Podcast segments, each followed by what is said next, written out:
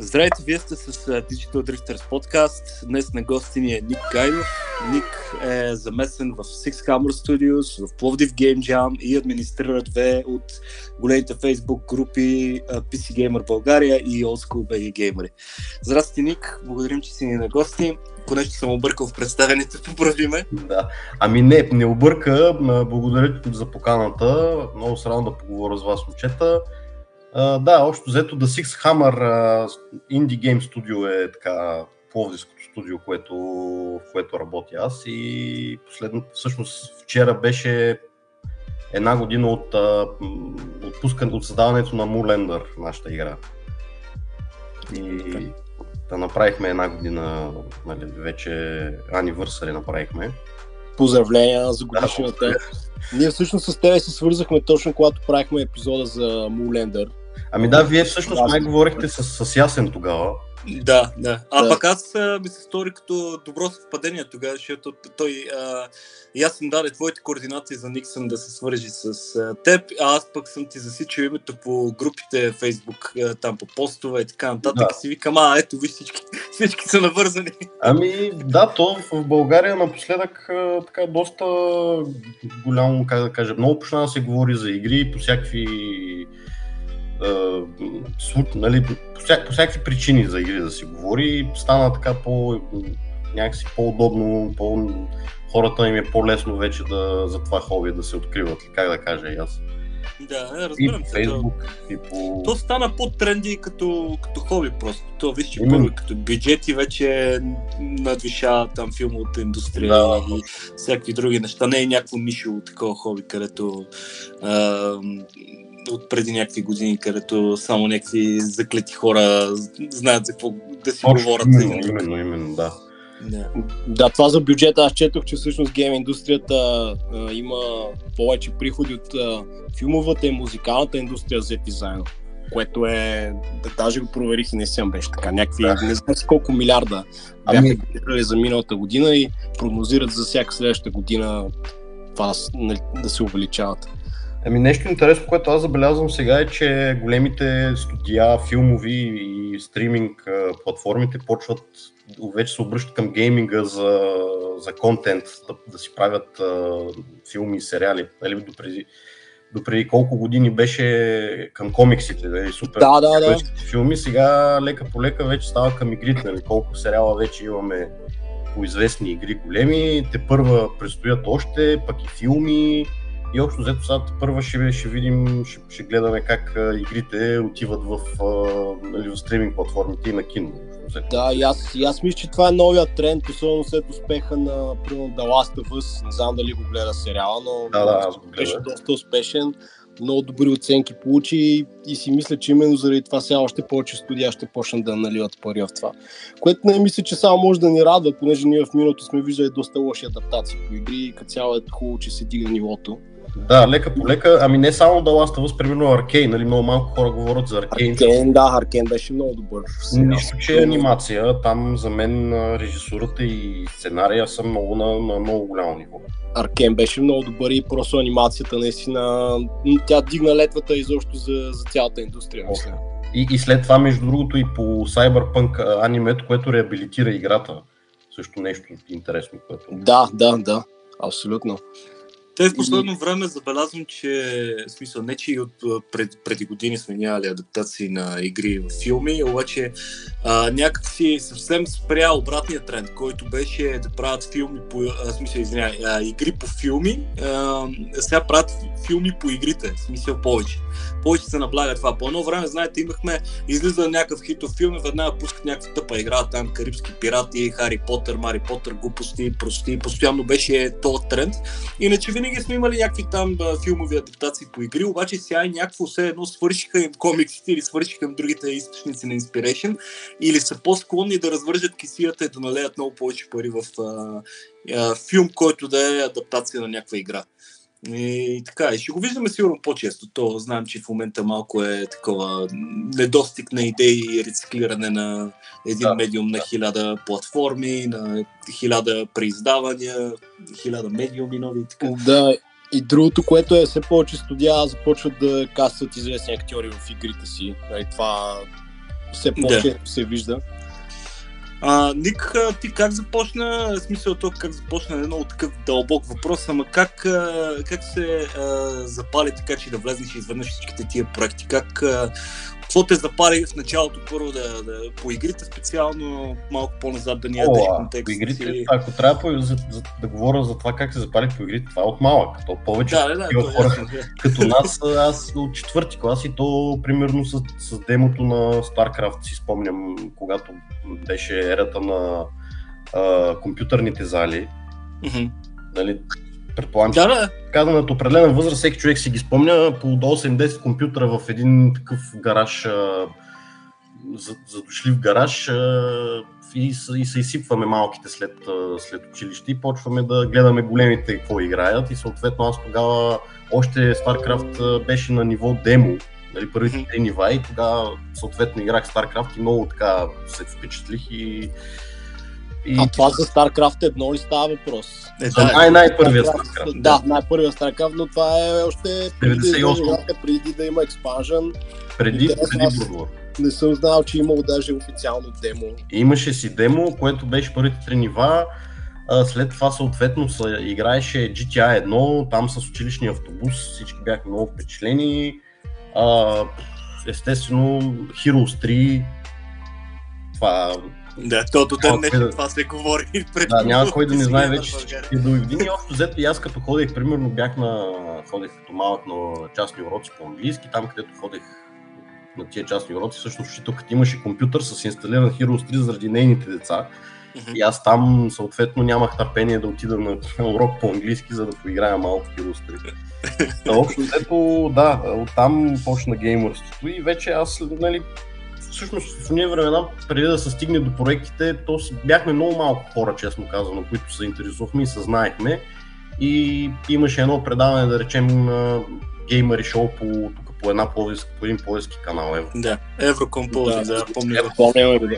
И всъщност покрай, то, покрай това шоу с, така, с, първо се събрахме хора, които го гледаме, след това се събрахме хора, които играем онлайн, да речем Enemy, Wolfenstein Enemy Territory и то беше а, такъв кръг, затворен кръг от хора. И mm-hmm. понеже нямаше и социални мрежи, и то това беше от, останало, от, от останало хора, нали, устно, а, форуми, така, срещи на живо и беше много ограничено. И лека по лека вече като навлезнаха всички тия други а, такива канали за комуникация и почнаха не нали, повече хора да, да го споделят това хоби и покрай новини, покрай сайтове, вебсайтове, покрай Фейсбук, основно когато се споделят нали, някакви такива работи, хората виждат много други хора, които съответно това хоби им е много на сърце и се почва.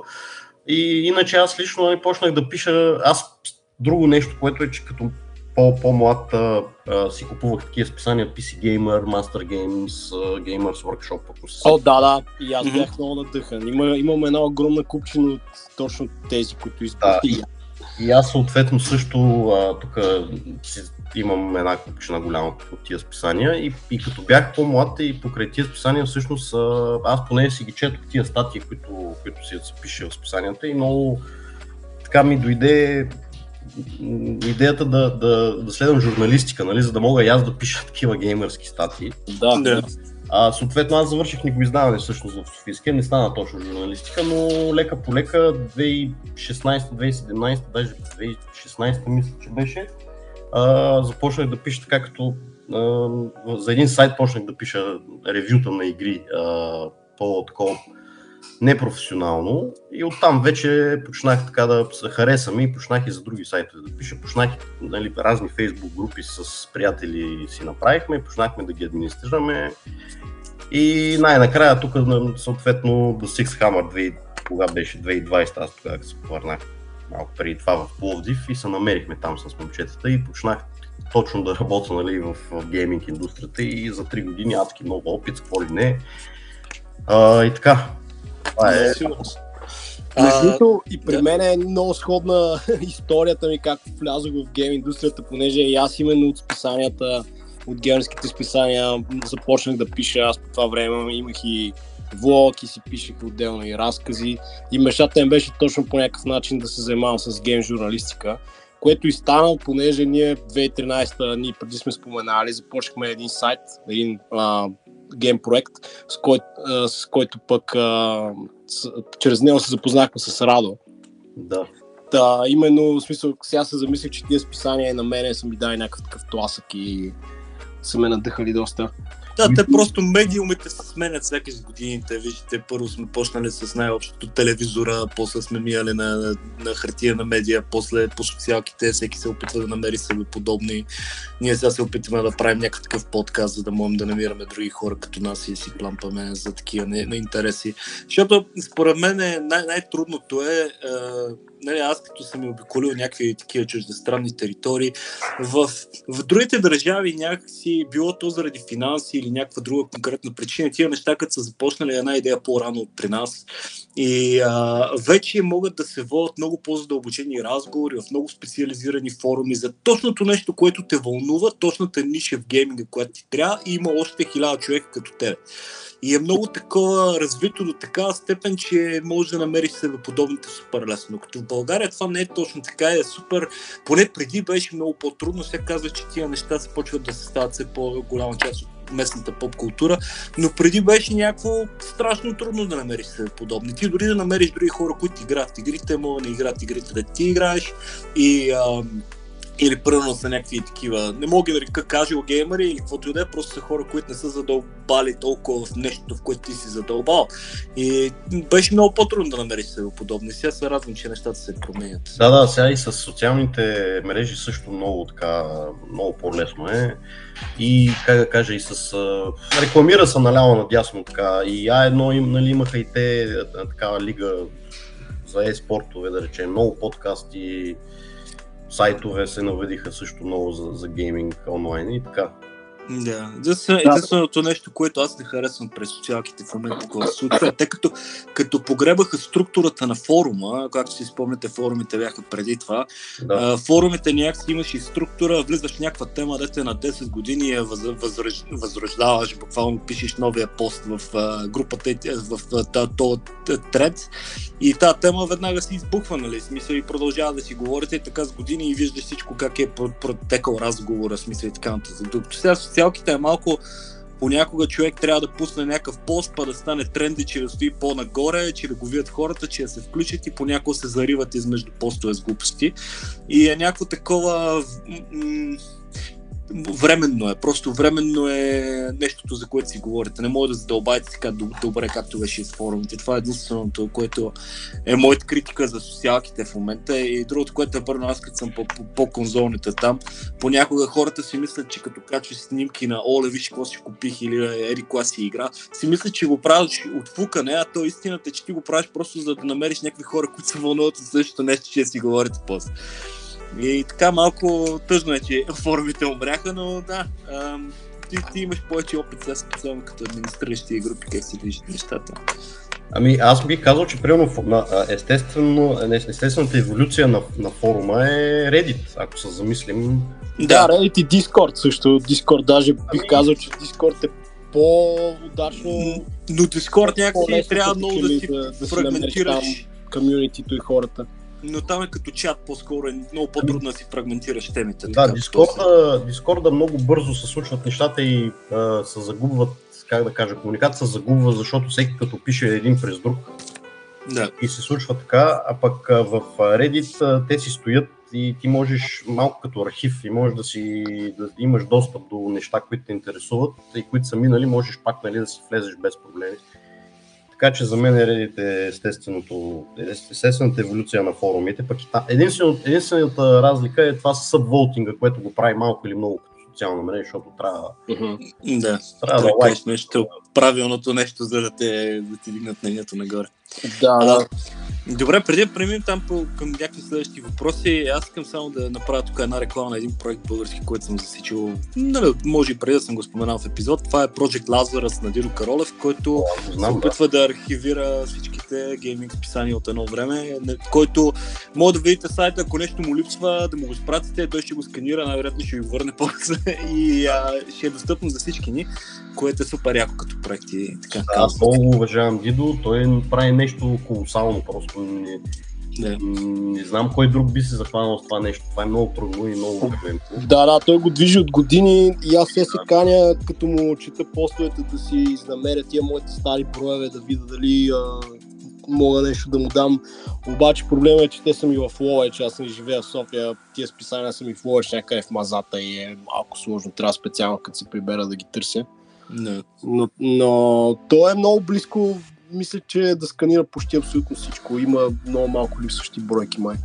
Да. Да, много е, наистина е много близко и то това като го направи, това е остава, оставя след себе си, как да кажа, легаси, защото никой Да. няма да, това, да се хване да го прави, пък и то е полезно и за други, за, общо взето за, за цялата общност, нещо, което да го дигитализираш, което е било от миналото, като историческо. Да, те има някакви деца страшно стари, още от, а, не знам, аз не знаех, даже не 90 подозирах, че съществуват даже Да, да, някакви такива. Точно, точно, наистина, 97 Да, да, е страхотно е и нали, по този начин се запазва историята. Е, Другото, което е, аз много обичам да си отворя някакво старо списание и да си чета разни любими статии. Да, да, точно. Е възможно да се прави и за бъдеще. И... То и, другото, и, и другото нещо е, че сега, примерно, аз а, няма да ги чета толкова от носталгия, но понякога ми е любопитно А, нали, защото съм про, правил съм някакви опити да, да отворя да чета някакви стари статии, но те просто не всички са остарели добре, разбира се, защото тогава хората все пак са били с оскъдни възможности, като нас, не са имали този опит, който е сега. Всички Да. сме играли по 100, 200, 300, 500 игри. И тогава е било някакво, дават ти игра да правиш а, статия за нея, ти си играл 5 игри преди това, те естествено, че си е някакъв mind blown такъв оле нова игра, не знам си какво си. Та, нещата са били по-различни, но какво искам да кажа е, че понякога ми е забавно, м, бидейки такъв повече ретро геймер, да отворя такава статия и първо да изигра играта и да видя как са се променили впечатленията през тези всичките години. Смисъл е такъв а, от любопитство. А, а, Ника, с а, тая Old School BG Gamer и групата, каква беше идеята за нея?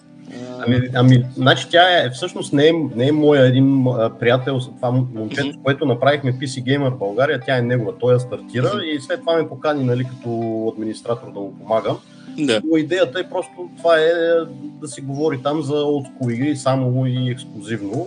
Да. А, така по хора нали, над една така по определена възраст, които си спомнят за ти игри и могат да кажат нещо повече за тях и много е интересно там, защото от време на време избухва с някакви теми, някакви хора си снимат, примерно, старите конзоли или да речем да, пускат за прода някакви пак конзоли от едно време и много интересно изкачат някакви неща от преди много години, съответно игри, които по- повечето хора, примерно, сме изпуснали като млади, нали, не сме ги играли. Да. И, и то е малко като списанията. Просто е- едни игри от преди, от преди 10, 15, 20 години и повече са един вид се поддържат живи, нали, Да. да, да се види какво е било преди, преди, преди откъде са. Какво сме играли всички ние преди, преди 20 години и да, да сравним с сега. И малко или много виждаме, то е, е, фактора носталгия е много силен, естествено, за всички и за геймерите, и за тия, които маркетират игрите, това е, това е доста силен фактор. Но пък може да видим каква е разликата, какви са били игрите преди 20 години, какви са сега, да си направим съответно ам, това, не сметката ми, как да кажа, да, да сравним едно сравнение, да направим и да видим сега какви игри. Общо взето сега в момента идеите са, нали, хубавите идеи малко намаляха, пък преди, преди не е било така. Да, ис- искам да те питам специално за това ти какво мислиш за индустрията, как се развива индустрията в момента. Харесва ли ти това, което виждаш, понеже ние с Радо много често я дъвчем тази тема. Да, ние сме И, малко като съртите старчета, където малко вече... bias такива, не, нали, малко негативно сме настроени. Радо, нали, той се влича повече по ретрото, но пък аз нали, цъкам и нови игри, но също споделям а, това мнение, че липсват оригинални идеи, големите студия, виж, горе-долу правят едни и същи Да. неща, все Ами- по-малко виждаме нови игри. А- Ти какво мислиш за това? От моите три години, които съм в тази индустрия, защото ние с Смолендара всъщност ние се опитахме да се позиционираме на, на международните пазари и до някъде успяхме. Имахме контакти с, а, с медии навънка, които големи медии, които са. И съответно и с а, журналисти, с а, такива специалисти, които имат поглед над, съответно пак над индустрията, по- по-широк, нали така. Съответно от тях видяхме някои неща И аз мога да кажа, че в момента и гейминг индустрията много пари има там в момента и се изливат много пари и съответно тя се развива а, м- ох, как, как да го кажа, а, финансово, не финансово, ми м- понеже парите са там и в момента много, много пари се печелят и много пари се въртят и всъщност всеки големите студия искат да играят на, на сигурно. И съответно, за да купят тия пари, а те играят на сигурно и са, като теглиш чертата са няколко неща трябва да се направят, за да, за да CEO-тата да са доволни и да си кажат, ето, щом ги имаме тия работи, значи играта ще бъде успешна финансово, пускаме. Съответно, това какво означава? Че повечето големи игри не развиват а, изкуството, а развиват индустрията. В смисъл такъв, че те да, печелят пари, но не, нищо ново не, не дават на геймерите. Примерно, нали, да. с мобилния пазар е така. Всяка игра трябва да има мобилна версия или пък всяка игра трябва да има мултиплеер задължително. Нещо, което забелязваме напоследък е, че трябва да са лесни игри, т.е. като почнат по-голямата а, аудитория, като имаш една игра, да речем като God of War и нали, новите God of War, огромна аудитория и всички много я харесват, обаче тя трябва да е достъпна от, от гледна точка на трудност. Тоест, нищо, че има, примерно ти можеш да си избираш нормал и story mode и така нататък, обаче, примерно, хората трябва да, на каквато и трудност да са, трябва да знаят този пъзел, сега, примерно в тази игра, който са го сложили, трябва да много лесно да се усетат и съответно да не се, това, това нещо с пъзела да не, да не ги да, да защото иначе няма да, няма да минат за следващата игра. Няма да, минат. пари. Няма да, така, да, пари. тези големите игри, които са AAA игри, трябва да са лесни за хората, за да не ги откаже да продължат да ги играят. Примерно след една-две седмици, да, нали, като спрат или пък, или пък да не могат след три дена игране да не могат да продължат напред. Така че по-големите игри стават така по-лесни с а, изключение съответно на игрите на Elden Ring. Примерно тя е много голямо изключение от правилото, защото все пак тя продава адски много бройки, стана игра на годината. Е точно нали, изобщо не е лесна и не е много юзер-френдли, въпреки че не знам да си играл Souls игри. Е, аз не, другите Souls игри тя е доста по-достъпна, понеже има много повече начини, по които могат да, да си да. Ами, можем да кажем, че Elden Ring е изключението, което потвърждава правилото и да. тя, е, тя е успешна, въпреки че Souls игра е успешна поради други причини. Лично аз си го обяснявам това, че те From Software преди това колко години, от 2009 година, вече 12-13 години си развиват фен базата и съответно те вече като да. Elden Ring и те имаха готови хора, които вече да. си сигурен, че ще играят играта. То точно това е, че а, аз вчера покрай, ория ден покрай анонсмента на ремейка на Metal Gear Solid 3 пак а, има и че гледах едно клипче специално свързано с тази тема, защото ние с Никса постоянно ревем за ремейкове и ремастери, тук че постоянно само това гледаме.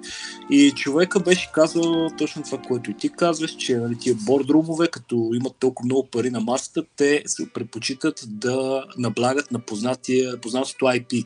И който има IP, гледа, отваря си съндъка с игри, гледа кое е познатото IP, което може да използва и продължава да го използва, защото е а, най-лесният начин да си задържи парите. Най-малък риск крие цялото нещо. Ами, Хората вече го обичат, няма нужда нова игра, докато с From Software това, което казвате, пак така, защото те са тренди компания. Те не са компания с стар гардероб, който да отваря и да търси IP-та, за да ги възражда, възражда. А тя е компания, която а, хората чакат новото нещо от нея, независимо какво те ще го купят, просто защото а, следват тази вълна, създадоха си а, фен база, хора, които са като култ малко, защото се кефат на точно този тип игри и при тях е някакси по-лесно това да се получи. При всички останали гледаме рециклиране на IP-та и така. Даже, даже ми е някакво супер странно, като се замисля, не знам дали на вас вие, че ако ще гледаме този тренд с нон-стоп използването на едно IP, било то за сиквели, и това, но ми е някакво супер странно да осъзнае, че игри като Metal Gear Solid ще са като Марио след някакви години. В смисъл, защото а, малко натам върви. Имам чувство, че в един момент аз ще остарея, ще пукне и ще има пак Metal Gear Solid игри след мен и ми е някакво супер странно. Напълно е възможно това, напълно е възможно. Сега за Souls игрите, не знам дали, между другото, не знам дали сте обръщали внимание, но в а, България има много хора, които така се кефят на Souls игрите. Даже по Facebook има много Facebook страници, които има страшни такива фенове, които правят а, а, гайдове правят и нали, помагат на хората да, да навлезат в тези игри. Да, да, тук може също да споменем един човек, Лудничар, Дарк Лудничар, да, да. да, той е може би един от най-добрите, най-известните. А, знам, да, аз съм всъщност в някои от тези групи за Dark Souls и реално не са толкова много хората, но е хубаво изобщо, че има някакво комюнити покрай тези игри. Ами да, как, как споменахме по-рано, вече е доста по-лесно да си намериш а, хората.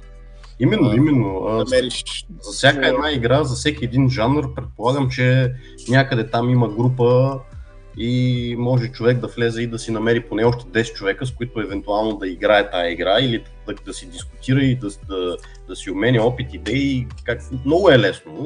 Това е определено е добре. Точно така. Добре, аз искам само да те питам за гейм индустрията, понеже зачекнахме темата.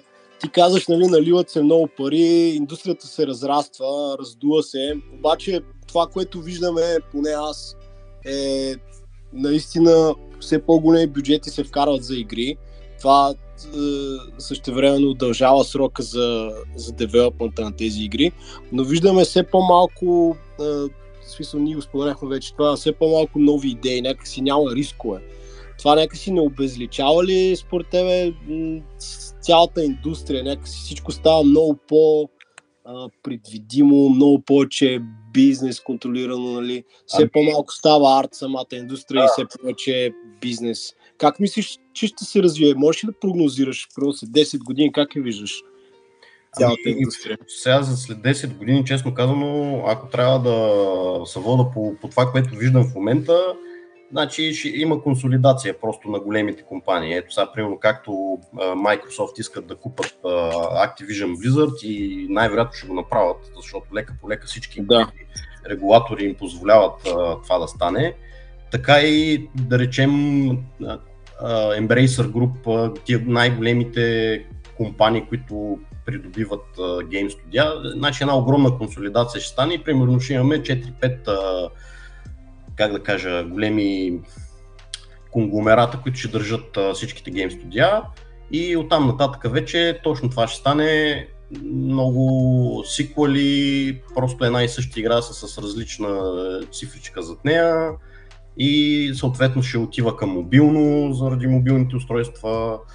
И но, все по-малко. Просто много игри на брой, много неоригинални и много по-рядко ще виждаме нещо, което да ни направи впечатление.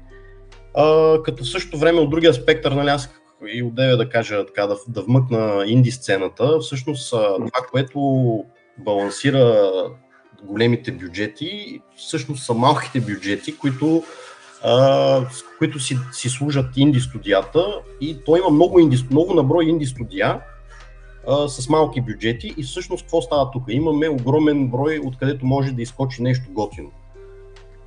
И, Аз имам един въпрос свързан с това. Да. А, значи, струва ми се, че малко от известно време, защото всеки път, като, като е зачекнем тази тема за свръх студията и, и инди студията, имам чувство, че това е малко такова а, стереотип от преди няколко, да кажем, едно 5-6 години някъде там, може и повече години са минали вече, а, където инди, инди игрите ги гледаха на тях като нещо като OLED. Това са големите свръхкорпорации и това са от, другата страна, това са си пашен проектите само и така нататък. А, реално ти сега в момента като си част от такива проекти преди си аз съм, като си говорихме, а, можеш ли да споделиш, примерно, че е доста по-трудно всъщност сега за инди игри а, да са наистина, а, как да го нарека, не е толкова, не е толкова стереотипа, не е толкова, оле, това са пашин проекти само и те автоматично някак си ще пробият или е смисъл ще, ще достигнат до сърцата на хората, защото ми се струва, че прага да достигнеш до хората е страшно труден. А, от тази гледна точка, когато говорихме в епизода с Ясен, споделихте, че ви трябват нали, инвеститори, за да може да се покажете на големи гейминг конвеншени като E3 и така нататък, нали, или тия новите, защото E3 малко вече умря. Ами, и прочие. Да, да. Та, просто мисълта ми е, че въпреки, че, че, че си инди, въпреки, че си малко студио, има много пречки, които пак а, вече самата индустрия, за да направи няколко реда филтрация, и ти да, да можеш да достигнеш до крайния потребител, ти трябва пак да минеш през хиляда трудности, за да, за да стигнеш до, до човека. Нали? Смисъл, абстрахирайки се от това, че ти нали, си и в тази индустрия, в тази компания, смяташ ли, че а, това цялото нещо е така, че, че има много пречки, нали, въпреки че първо си инди, пак да достигнеш до хората. Ами да, има няколко причини за това. Първо, инди студията са много, адски много, да, защото да. всеки с малко повече умения и повече свободно време може да буквално да си... Си направи игра. Да, то игра с това се базикаме, че всеки да. втори прави игри. Да, вече, което от една страна е добре, от друга страна може да не е чак толкова добре, но и от, от страна на инди сцената работят а, такива естествени процеси, да речем а, този, който е най-добър и най-оригинален, той ще, ще пробие, има голяма конкуренция и съответно, понеже са много инди студия и те един вид чрез конкуренция наистина, излизат наистина най- най-качествените продукти. И оттам вече, когато да. излезнат най-качествените продукти, защото те си завоювали, извоювали си правото сред още примерно 5-10 хиляди инди студия, те са излезли като най-оригинални и оттам вече тия допълнителни трудности, които са чисто от, от, от бизнес гледна точка, съответно и те ги спират и най-накрая, защото има и такива индустрия, които преодоляват и тези трудности, за които сте си говорили нали, с Ясен, да. които си говорим сега. И вече най-накрая това сито, толкова е, голямо сито, което е, наистина излизат неща, които може да се каже, че е, вече са наистина много добри, много оригинални идеи и нали, оттам вече може да привлекат вниманието на, на, на, на публишери, които, които се, с това се занимават, с инди, с инди проекти. Да речем 11 Bit Studios, те, доколкото знам, те така такива инди, инди проекти са, инди игри са, като, като забележат нещо по а, обещаващо и го хващат и го правят на голяма игра. 11 Bit да. и Team 17 също може да се каже, че има много примери такива. Да, е... Devolver Digital също аз Devolver, да, да, те са много, те са нали, те, те са, мисля, че са и студио и са публишери. Да, и студио, с публиш, да. се занимават. Така че, да, да, последно само да кажа, нали, да.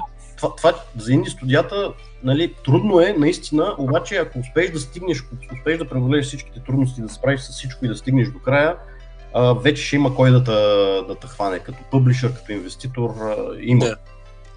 Аз това ми е интересно понякога от гледна точка на това, че всички нали, гледаме много романтично към, към това цялото нещо, пък то също си е нали, трудна, трудна и мръсна игра понякога.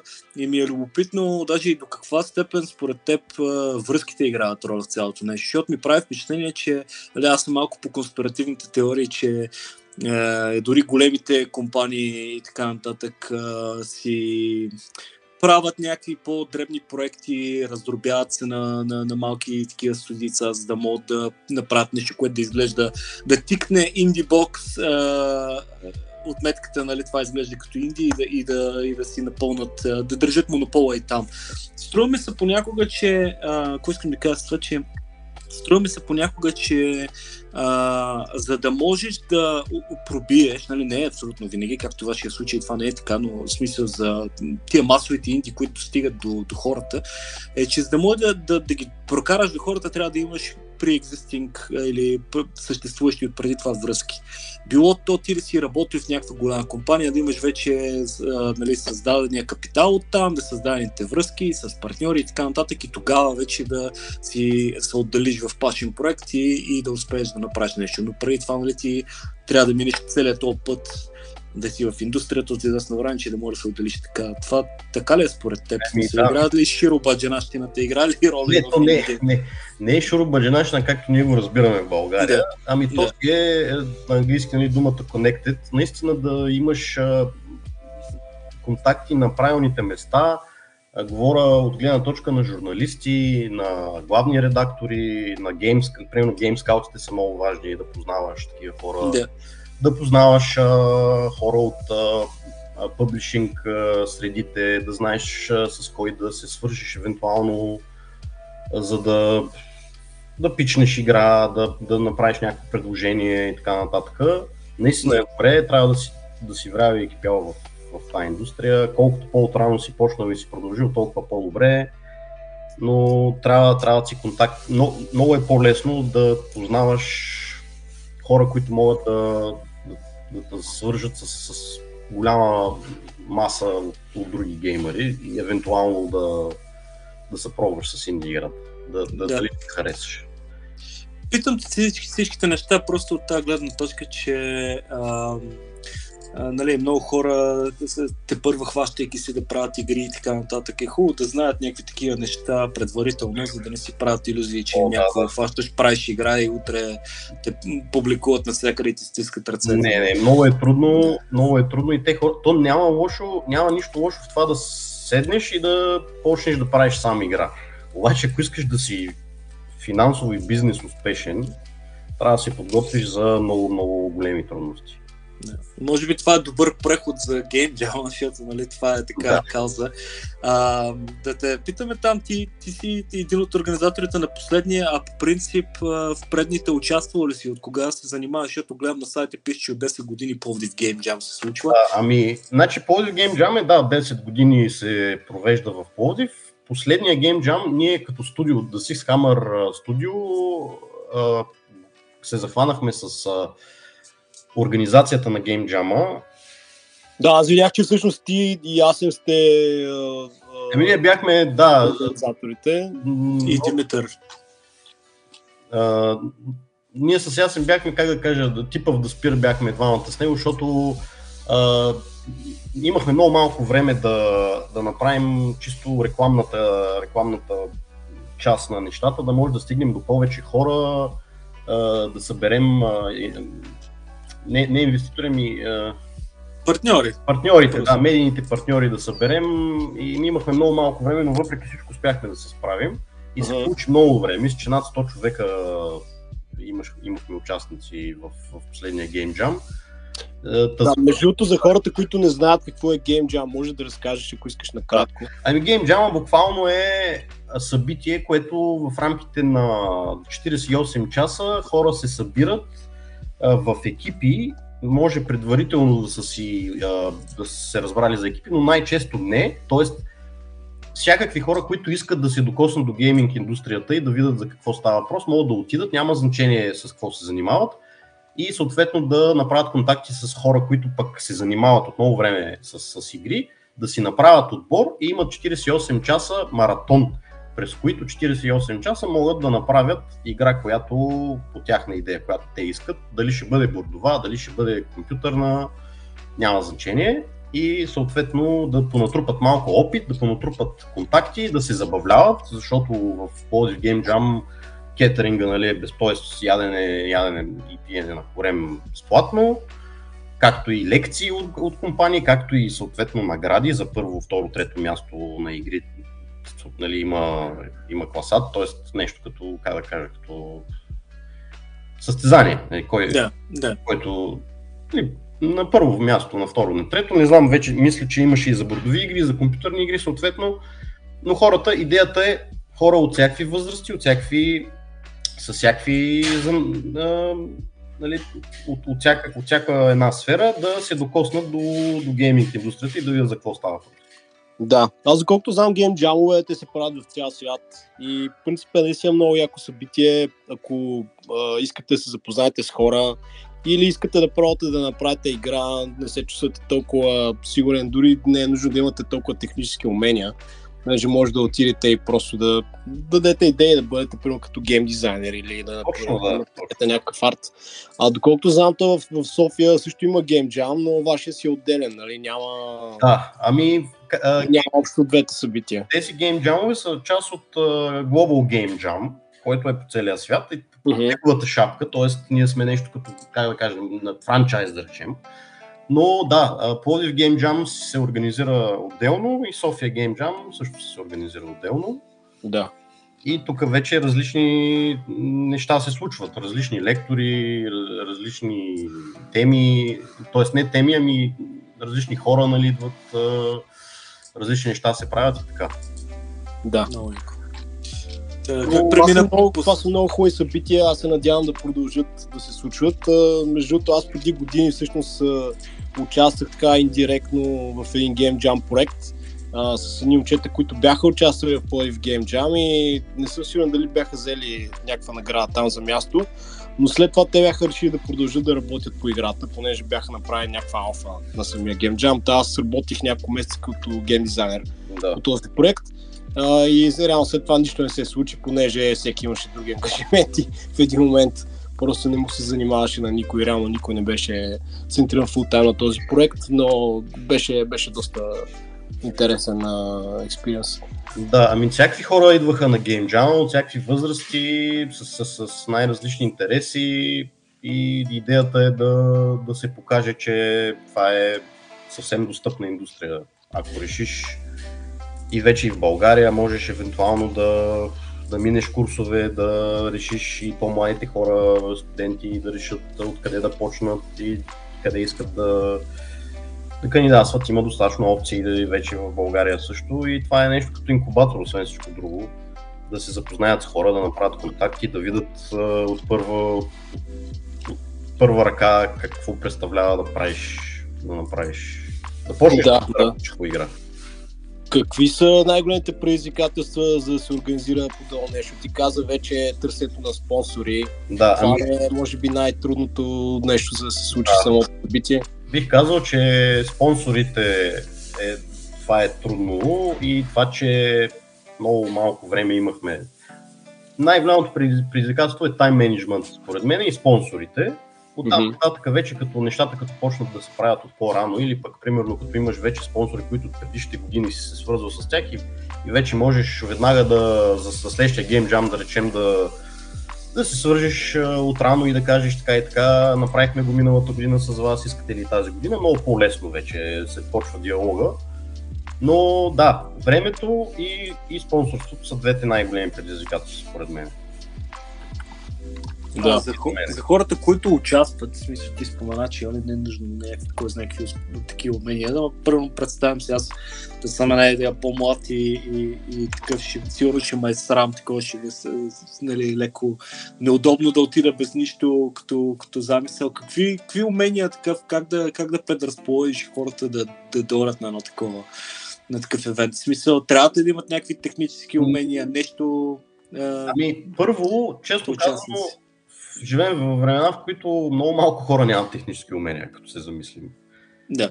А, всеки може, всеки поназнаева така, примерно 20 години, аз така вече виждам, всеки поназнаева нещо, дали ще е някакъв език за програмиране, дали ще е някаква технология, дали ще рисува, всеки ще има някакво умение, с което може да допринесе техническо, а вече не техническо може да се помага с идеи, с писане, с... Нали, голяма част също това е да, да можеш да менажираш хора, т.е. примерно, ако имаш умение в, в менажирането на проекти и на хора, това също е полезно. Да. А, Как се разделят те екипи, които правите първо там на място по, по, по скилове, да го наречем, по умения? ами, идеята е всеки екип да има по човек с, с, с, експертиза в нещо. Тоест, да речем всички екипи да имат, а, това е идеалният вариант, да имат хора, които могат да рисуват. И всеки, човек, всеки, всеки екип да има човек, който може да се занимава с UI или, или да програмира, или да пише. А, но в крайна сметка, като се отиде там, да речем тия 100 човека и почват да се, вече да се търсят. Тук ни трябва нали, един екип, който почва да се сформира, казва, тук ни трябва, липсва ни художник или ни липсва човек, който да, да програмира, или ни липсва човек с UI, или ни липсва човек с опит, или ни липсва човек с идея и почва да се търси. Примерно, има човек, който няма екип, но пък може да рисува и той казва, ето тук мога да дойда при вас, защото аз мога да рисувам или аз имам добра Да. идея, или аз имам опит. А вие ли правите разпределението по екипите или всеки сам си, си търси хората? Идеалният вариант е сами, всеки сам да се търси, но, но се налага и ние да помагаме на място. М.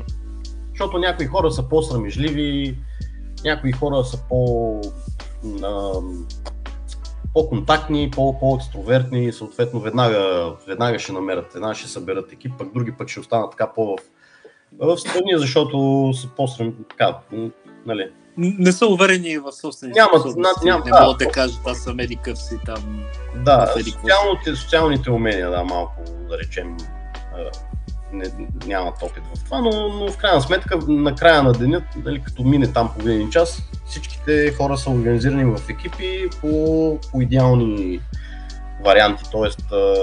всеки си е паснал с, с всеки в екипа и всеки екип си има от човек, по един човек, който разбира от нещо, от това, което трябва на екипа. Да. И се почва джама, 48 часа, без, без спиране, който иска да ходи да си спи, който не иска си остава. И е забавно. Но... Да, аз препоръчвам на всички хора, които имат интерес и желание, нали, могат да прочитат повече и директно да отидат следващия път, когато се прави. такова събитие. Да, другата година, януари, така ли? Януари или февруари, мисля, че края на януари, началото на февруари, този път ще почнем да го организираме отново по-рано, още от тази година, да речем лятото или есента и ще се постараем да е още, по, още по-готино, защото наистина аз останах много доволен, защото имаше много, първо, че имаше много награди, ако това е някоя моя мотивация, няма лошо. Имаше награди.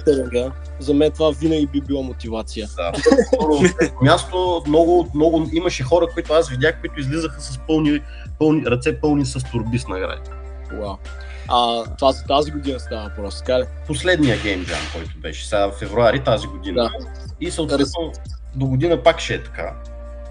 Пак ще е така, ще, има, ще се опитаме да привлечем още компании, гейминг компании големи, които евентуално да хората да могат да говорят с тях за да речем възможности за работа или за стаж така че... Защото е хубаво да има там хора за скаутинг, защото да, могат да видят да. някакви кадри, които да. са добри наистина. Я разкажи тази година как се разви Game Jam. Всъщност имаш ли някакви по-интересни и по-отличителни проекти? Имаше ли хора, които успяха реално да направят нещо работещо в края? Имаше, имаше нещо интересно, което на мен аз останах с това с този спомен и ще остана, може би, цял живот, е, че имаше едно момче, което направи игра с карти и карт гейм направи с помощта на изкуствен интелект, който м- генерира, генерира арта за картите. Хм. Много яко. Успя да направи много голям брой карти за много кратко време. Uh, и малко така под надслов беше, че то, тази годишния Game Jam, нали, така, трябва да се каже кои игри са правени с изкуствен интелект, кои не са, са, не са правени с изкуствен интелект, защото вече изкуствен интелект може да помогне много за създаването на, на една игра и оттам нататък вече всичко. О, да. С, Аз е, чета, че има много студия, примерно последно четох в Китай, в Корея, където уволнявали вече цели отдели. Ами да. А, най-вече дизайнери и артисти. Включително четох постове на хора, които са работили в тия студия в Twitter. Уволняват ги, защото изцяло искат да генерират, в смисъл компанията иска да генерира арта с AI. Ами да, той и аз, и аз съм част от една голяма корпорация и там а, има такива полици, а, политики, където не можеш без а, изрично предупреждения да използваш. А, да, да. AI, ние, защото ти ние просто... наскоро получихме някакви такива мейли. Да, защото то просто и privacy и цялото нещо е ти не можеш да почнеш да постваш някакви а, а, нали, неща, които не знаеш къде отиват после, къде се запазват, нали, твоите да, да, идеи или идеята на компанията. И така. Да, да, да, да не отваряме AI темата, защото може да се откараме, но искам само да вметна, че за, за такива събития като Game Jam, AI би могъл да се използва наистина много добре. Именно поради факта, че някои хора, които имат идеи, но пък нямат толкова технически умения, много бързо биха могли да си реализират идеята. Ето виж този пример за човека с играта, играта с карти. Да, еми това беше доста впечатляващо за мене. Съответно имаше и бордови игри, мисля, че имаше хора от оф, офлайн кафе в Пловдив, ако се сещате. Не съм сигурен, но тук Чу, чувал съм, чувал съм за него, даже е, да. за жалост не съм, не съм го посещавал все още. Да, им, просто имаше отбори с бордови игри, които правиха много готини бордови, много, много интересни, много оригинални. Имаше си хора, които си програмираха и си правиха компютърни игри също. И... А, може, а могат ли да се видят всъщност тези игри някъде? Има ли качени? На сайта, мисля, на сайта на Plodiv Game Jam, който е всяка година нали, се обновява и там мисля, че са, се качват игрите, които по последните Game Jam са, са били и са спечелили. И даже мисля, че могат и да се свалят някои от да, могат да се свалят супер, супер. Може, може да сложим линк. Ние най-вероятно ще сложим. Ами да, да. Към сайта, вече оттам нататък в сайта аз не съм преглеждал не знам дали има, би трябвало да има качени. Да, да, да, виждам ги сега в момента ги отварям. Супер, има много, много интересни неща. Ами да, хората да влезнат и да видят фактически какво се прави на един гейм джам, какво се създава и могат, много хора могат да се изненадат и да се впечатлят с какви неща могат да се направят за 48 часа. Да, и да се вдъхновят да участват. И да се вдъхновят да участват точно така. На нас целта ни е, аз примерно на мен лич, лич, личното ми желание е да, примерно следващия Game Jam сега в февруари месец, да, да е два пъти по-голям, да, да отидат още повече хора и да, да нещо да, да излезе някоя златна рибка, да, да, да стартира нещо, някой проект, дето, да, който нали, на световната сцена да ни България така да, да станем известни, да речем, или компаниите така да си наберат много добри кадри, талантливи хора, и съответно и хората, които имат за, които ми било мечта да работят в гейминг индустрията, да си я реализират. Много хубави, много позитивни работи могат да изкочат от един геймджам. А възрастово, какво е положението там? Предимно какви хора, на каква възраст ходят? Имаш ли много малки хора, имаш ли по-възрастни? Ами, по-скоро между 20 и 50 години. Имаше и хора над, над 40 години, но да, между, от 20 нагоре може би да речем 18 нагоре. А, имаше също да, да вметна, че имаше един човек с, с 3D принтер, който принтираше някакви неща, фигурки за бордови игри, примерно. И това беше много интересно да се види тая технология, 3D принтинг технологията, която нали, малко на заден план остана покрай целия AI. Но искам да ви кажа, че все повече ще, ще чуваме и за 3D принтинг технологията, която навсякъде ще, ще така в живота ще, ще се намесва. Да, да, то вече стана доста, доста достъпно всъщност да. да си имаш 3D принтери да си правиш нещата. Аз даже се бях надъхал да си взема, но за сега още разучавам. Да, ами много е лесно. Сега, примерно, като си вземеш един, да речем, с пластмаса, да си направиш сам фигурките за, за играта или пък за D&D кампанията или пък за каквото си искаш. Или за Warhammer, да. Или за Warhammer, и зарчета също да си направиш и да почнеш да играеш. И всеки буквално вкъщи може да си направи каквото си иска, за да играе с хората. В случай аз 100% ще си взема, чакам да аз нали, колекционирам конзоли и така нататък, като си правя декорация за геймрума, 100% ще си принтирам някакви а, фигурки за посекциите и така нататък. Тъ, с нетърпение гледам аз към този момент. Да, та на Game Jam също имаше това с един 3D принтер, който демонстрира как може да се комбинира това с гейминг индустрията. Най-малкото съм за бордовите игри. Много яко. Аз, аз съм надъхан да дойда другата година. А, заповядайте, да, заповядайте, може да направите дори на живо някакъв стриминг там да покажете какво се случва в реално време. Да, това да. ще е, смисъл, това технически не знам как би могло да стане при положение, че Радо е в друга държава, ама може да Ти може бе с телефона просто да, Радо ще правиш лайв интервюта един да. таблет и така ще Аз ще бъда в едно квадрат, ще, ще говоря. Не, аз по някакъв начин може и някаква колаборация да направим, но аз съм много надъхан и да участвам. Просто е така да отида сам и да си намеря един екип. Oh. Теже аз пък имам, аз имам мои си идеи за игри, по които съм работил няколко, даже написани документации. И при мен това ми е силата, да речем. Гейм дизайна ми е силата. Докато пък а, и арт също, да, арт също мога да правя до някъде. И със сигурност ще ми е интересно просто да участвам. Еми да, значи можеш да дойдеш и да си събереш екип и да почнете по твоята идея и за 48 часа да видиш какво, какво, ще, какво ще да, да, абсолютно. Аз по-скоро заради, заради целия експириенс искам да го направя. Не, не ме блазна толкова наградите, но кетеринга нали, ще ми... е, Ще останете доволни от кетеринга, от сега ви казвам. Със О, да, да. Значи ти с това ми, ми, ми вкара мухата сега. Даже, даже и торта имаше, торта голяма. За накрая мисля. Но да, ще, ако дойдете, ако решите да дойдете, няма да съжалявате и много ще се забавлявате. Със сигурност, да. Ами ще, ще говорим и ще се радвам наистина или да участваме, или да направим някаква колаборация по някакъв начин. Ами може да отразявате като медия. Да. Медия. Да, да, да. Това ще е интересно за нас. Така, така не сме го правили сега. Да измислим нещо. А, извън това, да те питам ти, принципно, какво играеш, какви си любимите игри и така нататък. Това е хубаво да се знае за нашите гости. Ами, значи, започвам с игрите по залите. Предполагам, играеш много PC игри. Да, ми аз, да, PC игри си игра, имам PlayStation 4, само заради Bloodborne си я взех, но не съжалех. И аз, между другото, се взех заради Bloodborne много. Да, това е жестока игра с жестока история и препоръчваме на всички. Това Иначе... е играта, заради която трябва да си вземеш PlayStation 4. Точно, си е 10 от 10, нали? Естествено, Uncharted, God of War, тези други също са окей, okay, но Bloodborne си е може би един, за мен един от най-добрите ексклюзиви на конзолата. Да, и за мен също.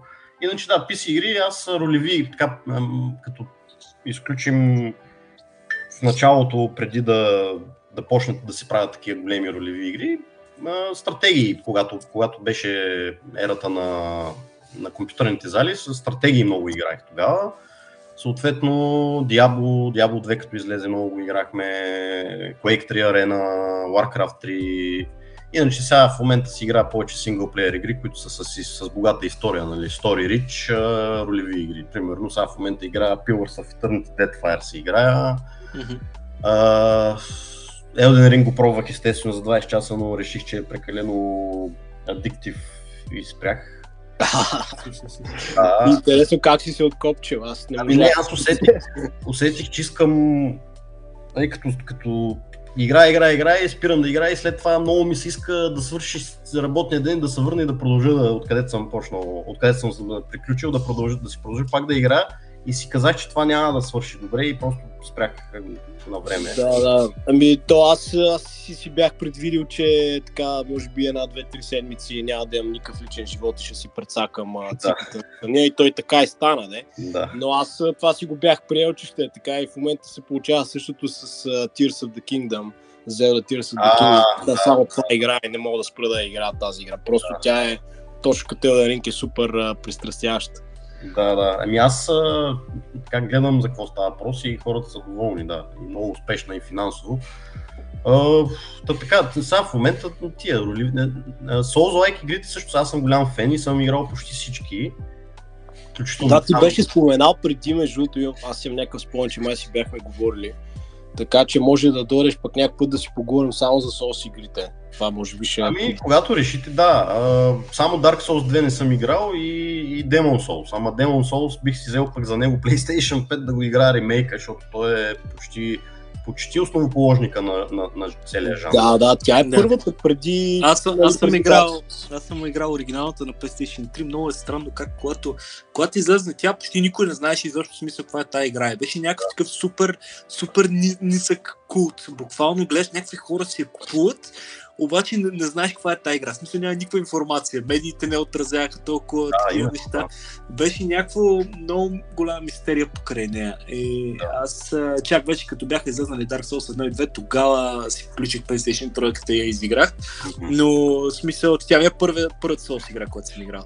Но да, в смисъл и аз имам марак да изиграя и ремейка, все още не съм го подхванал. Да, и, и аз не съм изиграл ремейка, оригиналната съм я играл единствено до някъде на емулатор на, за PlayStation 3.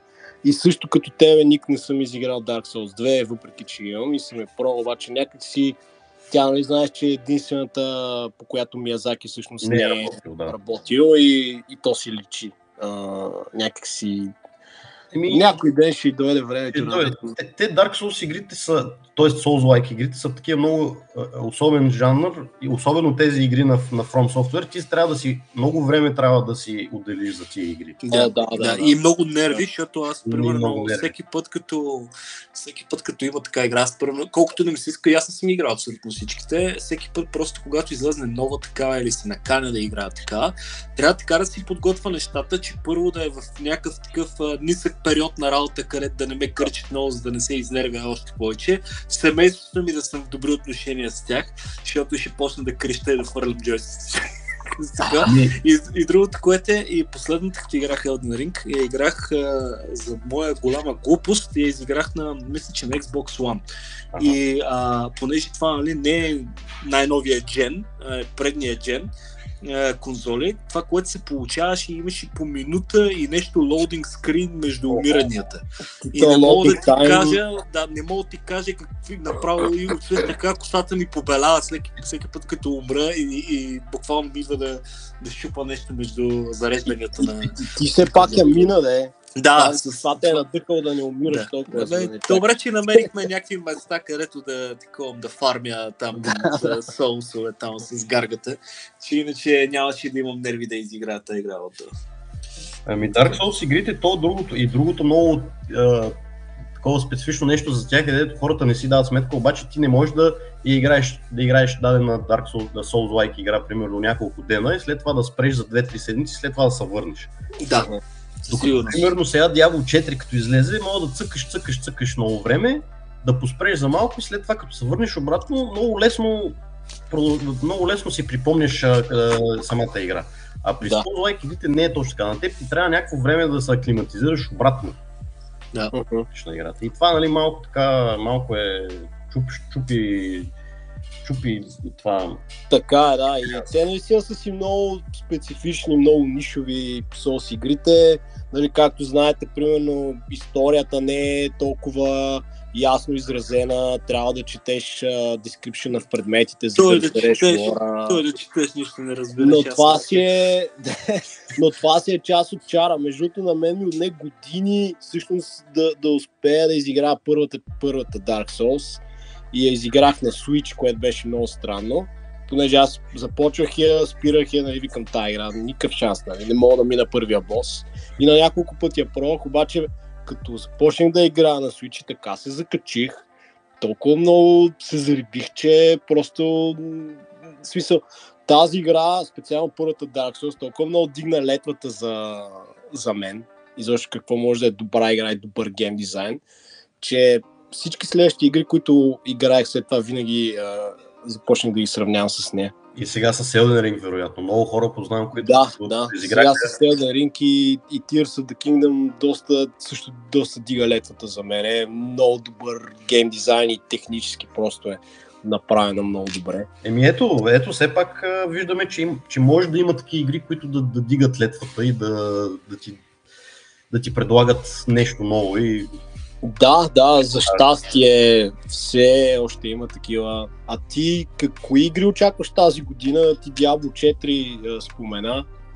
оф, ми тази година, честно казано, м- не мога да кажа. Може би Starfield ми е интересно да, Starfield. да видя. Ако ще, излезе, ако ще излиза тази година изобщо.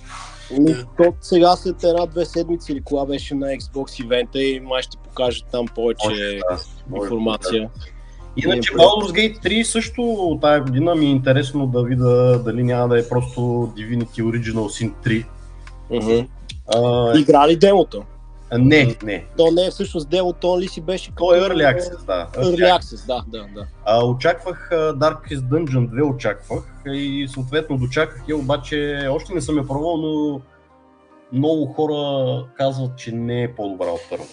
За, за Значи- съжаление, не са се успели да се надскочат студиото, нали? Red Hook не са успели да се надскочат с първата. Да, аз четох, че била малко по-достъпна, не била толкова хардкор като първата. В смисъл, Ами. Не знам, аз четох примерно, че е още по-рандъм от първата, т.е. много на, на случайен принцип се случват някакви работи и то малко това... То това е Да. проблеми на гейм дизайна. Е, Малко е RNG-то, като, като направиш играта така, че RNG-то да е голяма част от, а, от механиките и малко след това се чудиш как да го балансираш. И... Да, мен Darkest Dungeon е може би пример за игра, която толкова супер много ми харесва, обаче не мога да я играя. На няколко пъти съм се опитвал, нали, за хората, които не са играли там, като ти умрат героите и не можеш да ги съживиш, смъртта е перманентна. С няколко И- изключения. Да, да. Има, има, между другото, има евенти, е, които ти позволяват да си, да си върнеш от смъртта един герой от, а, от а, гробището. Просто Така ли? много Аз- рядко, но се случва, да, да. Не съм, не съм стигал до там, но през годините на няколко пъти съм пробвал да, да, да играя. И сега наскоро даже си бях взел останалите DLC-та там в Steam, понеже гледах едночасов клип в YouTube на някакъв пич, който правеше супер интересен анализ за девелопмента на цялата игра. И си казвам, е, много яко и купих си DLC-та, пуснах я да играя и пак ми умря партито и от тогава не съм напускал. Но за двойката ми беше интересно също какви разлики ще има. Гледам, че с един а, файтон там а, може да обикаляте, нали, не е като предишната Ами да, основната разлика е, че бягаш с файтона и си избираш да. по кои пътища да, да, да минеш с файтона.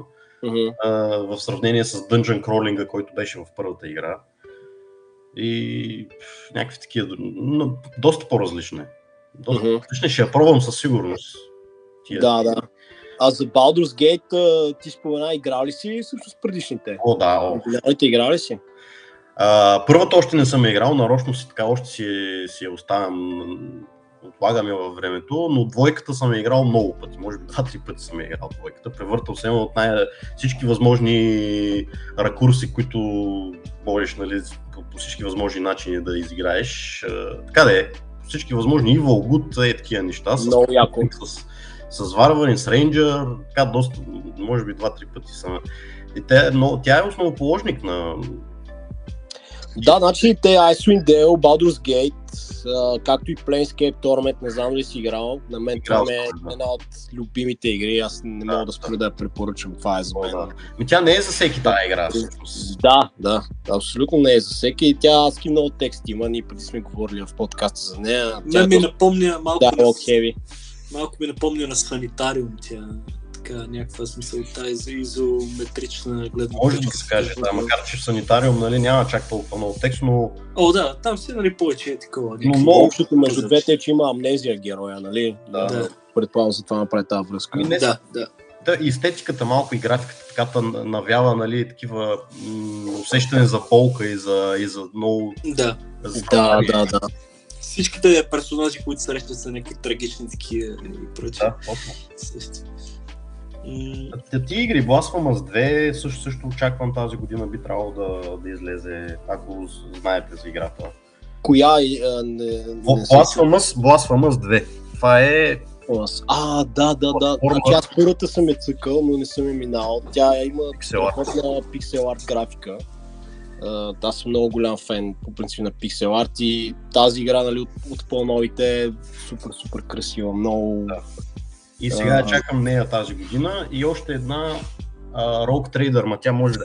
Значи на Owlcat Games, това е едно студио, което направи ролеви игри по Pathfinder, две части. Сега в момента работят по игра, ролева игра в Warhammer 40k вселената, конкретно Rogue Trader. Така се казва играта, ролева с turn-based combat и аз поне съм много голям фен на това студио и тази игра може би я чакам наистина с голямо нетърпение, защото освен всичко друго Както знаем в момента Warhammer избухва по всички паралели. По всички... Mm, да, да, да. Той нали Хенри Кавил а, сега ще, не знам, ще продуцира ли, ще участва ли в някакви филми или сериали по Warhammer. Мисля, че и двете. Мисля, че и двете. Ми, аз ще се радвам да, да, да се популяризира повече Warhammer, понеже предполагам, знаеш, Blizzard като почват на нали, те работят по Warhammer игра, след това нещо се предсакват отношенията и те правят всъщност Warcraft и StarCraft, които са си нали, супер базирани точно на Warcraft. Да, и... да. Blizzard мисля, че се опитват да вземат правата на IP-то от Games и не успяват да вземат правата и съответно си правят тях техен прочит буквално и да, е, да. Не, няма, не може да го наречем крадене нали, малко или много, те просто се вдъхновяват и съответно да, правят си големи прилики може да, са, може да видим между игрите на Blizzard и, и Warhammer. Да, да, да. В смисъл то големи, големи, като сравниш 40k, и, нали, те там са много повече раси, но примерно Space Marine, тианидите, да. те са си едно към едно почти едно с към... тераните и с зергите, нали? Тао, тао са протосите също, те буквално. Да, да, да. Нали, аз съм много голям фен на лора, на, на Warhammer. Никога не съм, нали, самите физически будови, никога не съм играл, понеже там е някакъв ужас за мен с тези да. запчета да се хвърля за всяко едно действие.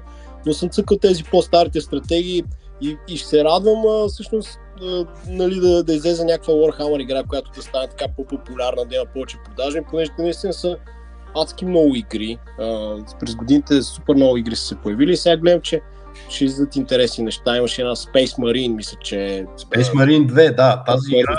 Да. Не знам дали ще е тази година, виж, ти ми напомни, та, нея също я чакам, защото ми напомня малко на God of War, ама в Warhammer вселената, защото ти... Да, да, из, изглеждаше доста яко. Даже сега, оня ден излезе една такава бумър шутър пак в 40K. Boltgun, Точно така, да, изглеждаше много интересно. Много яка, много, много позитивни ревюта и много хората я хвалят я. Да. И ще я пробвам и нея.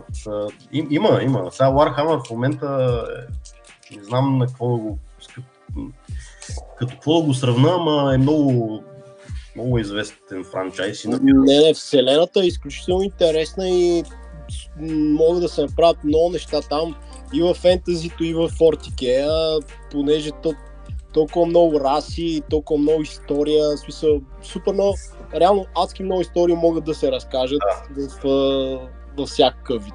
А, и да, и сега да, да използвам възможността да кажа във вашия подкаст, ако случайно някой издател в България слуша, който се усети да почне да издава книгите по Warhammer на български, ще, според мен, няма да сгреши. Мислиш, че има толкова много аудитория в България? Абсолютно. Да. Аз познавам хора, които се кефат и цъкат, просто не знам а колко, колко още са тези хора. Нали? Не съм чак толкова навътре нали, в... А... Според мен има една основа, едно ядро на, на фенове и покрай това ядро от тия фенове ще се закачат и други техни приятели, да речем, или хора, които, mm-hmm. хора, които се радват на, на научна фантастика, също, също ще почнат да Защото то си е добра литература сега, каквото и да си говорим. Просто дори да не са фенове, могат да хванат да прочитат някоя друга книга и да станат, защото то си е да. Качествено. Айде, просто альтернатива, нещо ново в, в сферата на научната фантастика. Да, да. Аз лично, ако имах възможност да тръгна да ги да почна да ги издавам, бих, бих почнал да ги издавам. Аз си спомням по покрай ранните 2000 години имаше така шум покрай то франчайз. Става смисъл, не е шум, нали? Обаче имаше много хора в България, които спомнят, че играеха там Warhammer Dawn of War или Warhammer Fire Warrior, което беше доста странна така first person да. шутер игра, но си спомням, че съм ги виждал даже и по залите по него години надално надясно, като, като, като, франчайзи. Ами, то тогава даже аз дори да съм ги виждал, не съм знал, че са от Warhammer. То малко. Да, да. То беше такива години. Аз първият досек с Warhammer, който бях видял, беше мисля, че някакви, в някакви геймърски списания, пак от тези българските, да. за, показваха някой как си боядисва фигурките и беше супер яко, да. нали, защото такова нещо в България нямаше, тогава не можеш да си го представиш, че... Да, сега в момента можеш да си поръчаш доста, на доста места онлайн в България, доста сайтове и, и такива български как да кажа, компании предлагат всъщност и внасят О, да, да, има и клубове, даже в смисъл на центъра на София има няколко клуба, от които директно даже може да отидеш да си купиш цели комплекти. Да. Включително може да си купиш и бои, хората даже могат да те консултират как да си ги боядисваш и така нататък. Да. Ние по-рано споменахме 3D принтерите, според мен това след време много ще убие пазара за, за тези фигурки. Може би, въпреки че хардкор феновете, може би ще продължат да си купуват оригиналните. И то, скъп, е, то самото хоби е скъпо, доколко съм чувал аз. Да, да, абсолютно е скъпо и то ти изисква и да си имаш нали, доста пространство така. Да. Освен това сесиите не са кратки, нали, знаеш. Ами, знам, знам, че доста са часове. да, ами аз мисля, че изчерпахме по-големите теми. Никако искаш смисъл нещо да кажеш за, за последно. И, не се сещам. Има, надявам се повече хора да, да, така, да ви слуша, защото говорите много интересни неща и хубаво е така да, да има някаква такава медия, дето да, да говори за всичко, в смисъл да, да не се притеснява от, от темите. И... Да, стараем се нали, да не гоним само трендове и такива неща, да. ще знаеш, хората предимно гледат да стримват, когато игра излезнала тази седмица и така нататък и няма никакви никакви приказки за извън това, за по-нишови нещата. Ние малко, бидейки такива геймери, си правим беседка по този начин. Ами хубаво е, но и, и, тия, и, и това, тази серия за, за school игрите, които за конзолите, които, които е, започнахте, пак е така, интересно е от историческа гледна точка тия неща така да са да се изследват, да, да, да се дискутират. Да. Има много интересни факти, като човек почне да навързва точките. Аз да. а, всеки път, като почна да правя някакъв такъв проект, в началото дори не подозирам какви неща ще науча, докато, да, докато си да. изваждам записки. Да. Да, ами добре, значи благодаря ти много за гостуването още веднъж. За всички наши слушатели и зрители, а, може да видите фейсбук групите на Никни, най-вероятно ще ги сложим в описанието. сайта на Plodiv Game Jam, също и Moolender може да чекнете играта, която работи. И така, може да се абонирате за канала, ако не сте го направили. Това е всичко от нас за днес. Чао! Чао, чао! Чао!